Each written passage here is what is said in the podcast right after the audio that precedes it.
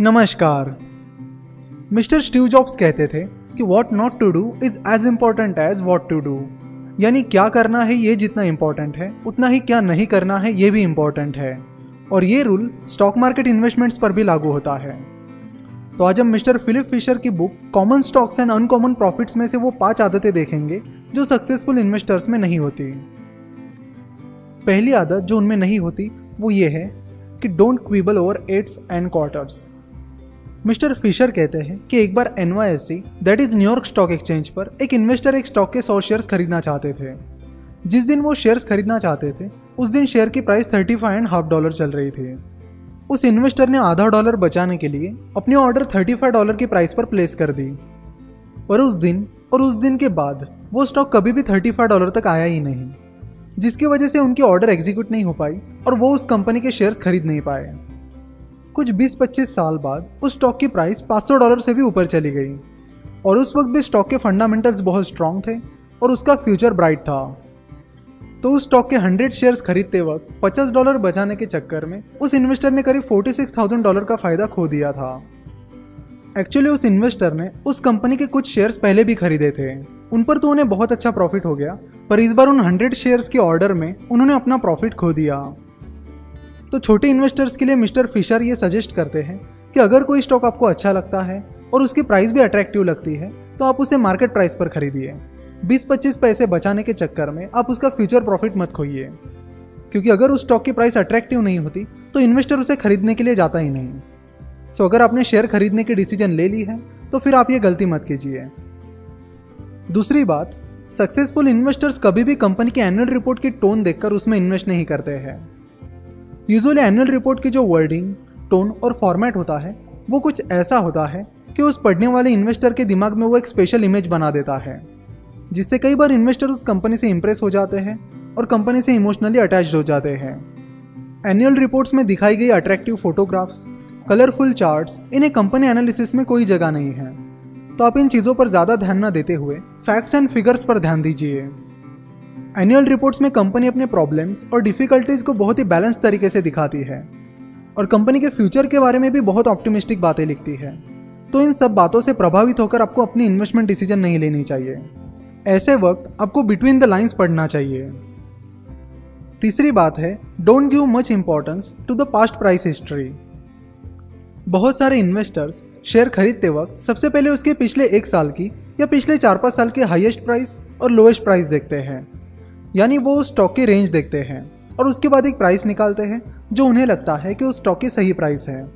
और उस प्राइस पर वो उस शेयर को खरीदने की प्लानिंग करते हैं। अगर आप भी कुछ ऐसा ही कर रहे हो तो ये आपके लिए फाइनेंशियली डेंजरस साबित हो सकता है, क्योंकि ऐसा करने से आपका ध्यान भटक जाता है और जिन चीज़ों का आपको एनालिसिस करना चाहिए, उसे आप कर नहीं पाते।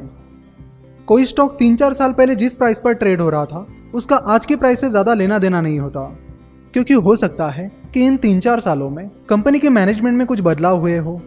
कुछ नए एग्जीक्यूटिव आए हो? या कंपनी ने अपने प्रोडक्ट्स और सर्विसेज़ में बहुत सुधार लाए हो?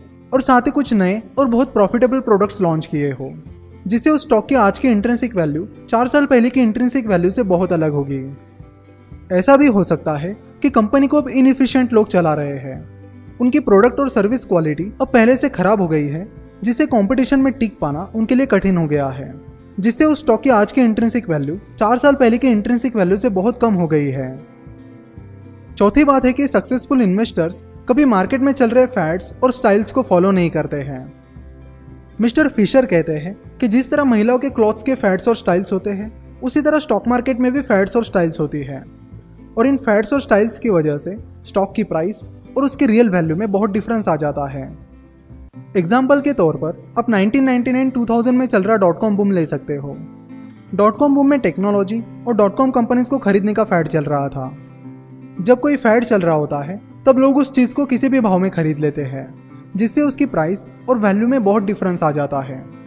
डॉट कॉम बूम के वक्त भी लोग टेक्नोलॉजी कंपनीज़ के शेयर्स किसी भी भाव में खरीद रहे थे। स्टॉक मार्केट में बेसिकली दो तरह के फैड्स चलते हैं।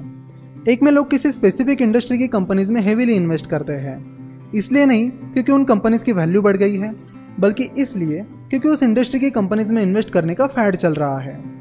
और दूसरे में लोग किसी स्पेसिफिक इंडस्ट्री की कंपनीज़ को डम करते हैं, यानी उनके शेयर सेल करते हैं, क्योंकि तब उन कंपनीज़ के शेयर्स को सेल करने का फैड चल रहा होता है। ये इन्वेस्टमेंट फैड्स कुछ महीनों या कई बार कुछ सालों तक भी चलते हैं, पर लॉन्ग टर्म में ये फैड्स गायब हो जाते हैं, और स्टॉक की प्राइस उसकी रियल वैल्यू को फॉलो करती है। ये फैड्स और स्टाइल्स इतनी पावरफुल होती है कि एक इन्वेस्टर के लिए उसे अवॉइड करना बहुत मुश्किल हो जाता है, क्योंकि सब जगह उसी के चर्चे चल रहे होते हैं। और उस इन्फ्लुएंस में आकर धीरे धीरे बाकी इन्वेस्टर्स भी उस फैड को अपनाने लगते हैं। अभी रिसेंटली हुआ बिटकॉइन का ही एग्ज़ाम्पल ले लीजिए, और उस टाइम चल रहे फैड के सारे पिक्चर्स और इंसिडेंसेस याद करके देखिए। तो फैड क्या होता है, ये आपको अच्छे से समझ में आएगा। तो फैड्स को फॉलो करने के बजाय आपको अपने बारे में और अपने इन्वेस्टमेंट्स के बारे में सोचना होगा। क्योंकि फैट्स और स्टाइल्स जितनी तेज़ी से आती है, उतनी जल्दी गायब भी हो जाती है। अगली चीज़, जो सक्सेसफुल इन्वेस्टर्स नहीं करते हैं, वो ये है कि they don't overstress diversification diversification का प्रिंसिपल सबको पता है, पर लोग उसे गलत तरीके से इस्तेमाल करते हैं। हम सुनते रहते हैं कि हमें अपने पोर्टफोलियो को डाइवर्सिफाई करना चाहिए, यानी सारे एग्स एक ही बास्केट में नहीं रखने चाहिए, जिसे सुनकर लोग बहुत सारी बास्केट्स में एग्स डालते हैं। यानी बहुत सारे अलग अलग स्टॉक्स में इन्वेस्ट करते हैं, जिससे वो अच्छे स्टॉक्स को अच्छा वेटेज नहीं दे पाते जिसके कारण अच्छे परफॉर्म करने वाले स्टॉक्स उनके पोर्टफोलियो का बस एक छोटा सा हिस्सा बनकर रह जाते हैं, और उन सारे स्टॉक्स पर वो ठीक से ध्यान भी नहीं दे पाते हैं। डाइवर्सिफिकेशन एक लिमिट तक होना चाहिए, और डाइवर्सिफिकेशन करते वक्त आपको कुछ बातों पर ध्यान रखना होगा।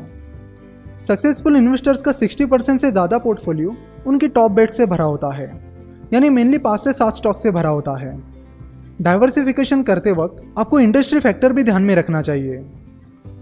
अगर कोई इन्वेस्टर 10 स्टॉक्स में 10-10 परसेंट इन्वेस्ट करता है, जिसमें से 8 स्टॉक्स बैंक स्टॉक्स हैं तो वो डाइवर्सिफिकेशन ठीक नहीं है। अगर कोई इन्वेस्टर 10 स्टॉक्स में 10-10 परसेंट इन्वेस्ट करता है और सारे के सारे स्टॉक्स अलग अलग इंडस्ट्री के हैं तो वो भी एक अच्छा डाइवर्सिफिकेशन नहीं है। डाइवर्सिफिकेशन करते वक्त आपको अपनी अच्छी बेट्स को पोर्टफोलियो में ज़्यादा वेटेज देना चाहिए। तो ये थे मिस्टर फिलिप फिशर की book Common Stocks and Uncommon Profits की समरी। इस बुक को आप नीचे डिस्क्रिप्शन में दी गई लिंक पर क्लिक करके खरीद सकते हो। अगर आपको ये वीडियो पसंद आई है तो ज़रूर वीडियो को लाइक करिए और हमारे चैनल फिनोवेशन को सब्सक्राइब करिए।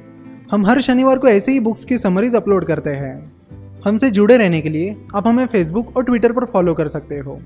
अगर आपको इस वीडियो से रिलेटेड या स्टॉक मार्केट से रिलेटेड कोई भी सवाल है तो आप हमें nine zero four nine six four one four nine one या eight zero double five eight three five eight three five इन नंबर्स पर कॉल या व्हाट्सएप कर सकते हो। हमसे जुड़े रहने के लिए और वीडियो देखने के लिए बहुत बहुत धन्यवाद।